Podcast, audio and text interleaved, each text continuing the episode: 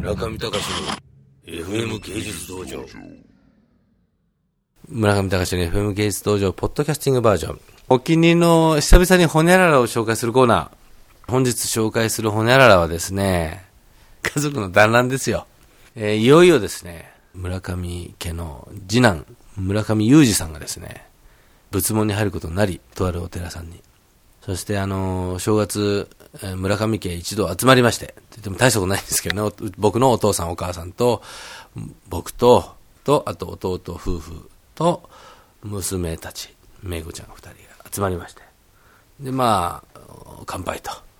で、まあ、わーわー飯を食いながら話してたら、いや、そういえば、おユージお前、いよいよ仏門に入ることになったんだよな、と言ったら、そう、あの、いろいろ世話してくれてありがとうございますと。これでまあ、無事、東京芸術大学も辞めることができますと。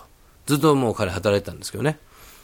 まあ、助手になってですね、うだつが上がらずに、まあ、いろいろ悩み大きい、えー中年となってしまったんで、やめた方がいいよと。で、まあ、仏門にでも入れると、まあ、軽い調子で言ったんですけれども、本気で真に受けまして。で、まあ、仏門に入ることになったと。そしたらこれは僕もちょっと思わぬことがあったんですよ。なんとあの、仏門に入るとですね、名前を捨てなければいけないらしいんです。それは知らな、聞いてなかったと。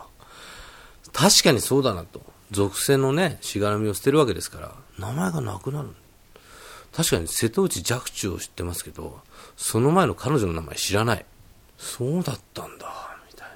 びっくりしちゃいまして。で、親父が怒っちゃってですね。バカ野郎お前。俺がくれてやった名前捨てんのかこの野郎って言い始めて。お前ね、冗談じゃないよ。高志もね。お前も子供いないからわかんないと思うけどね。こっちはね、一生懸命一晩考えたんだよ。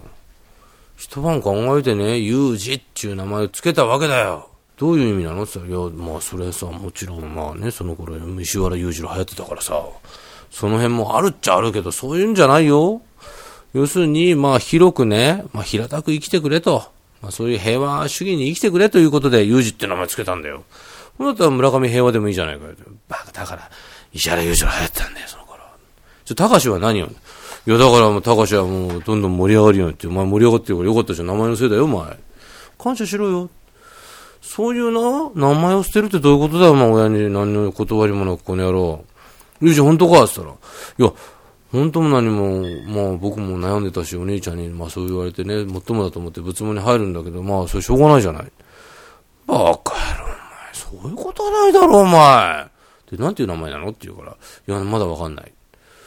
それはまあ嫌な名前だったら嫌だって言った方がいいぞ、みたいなこと言ってですね。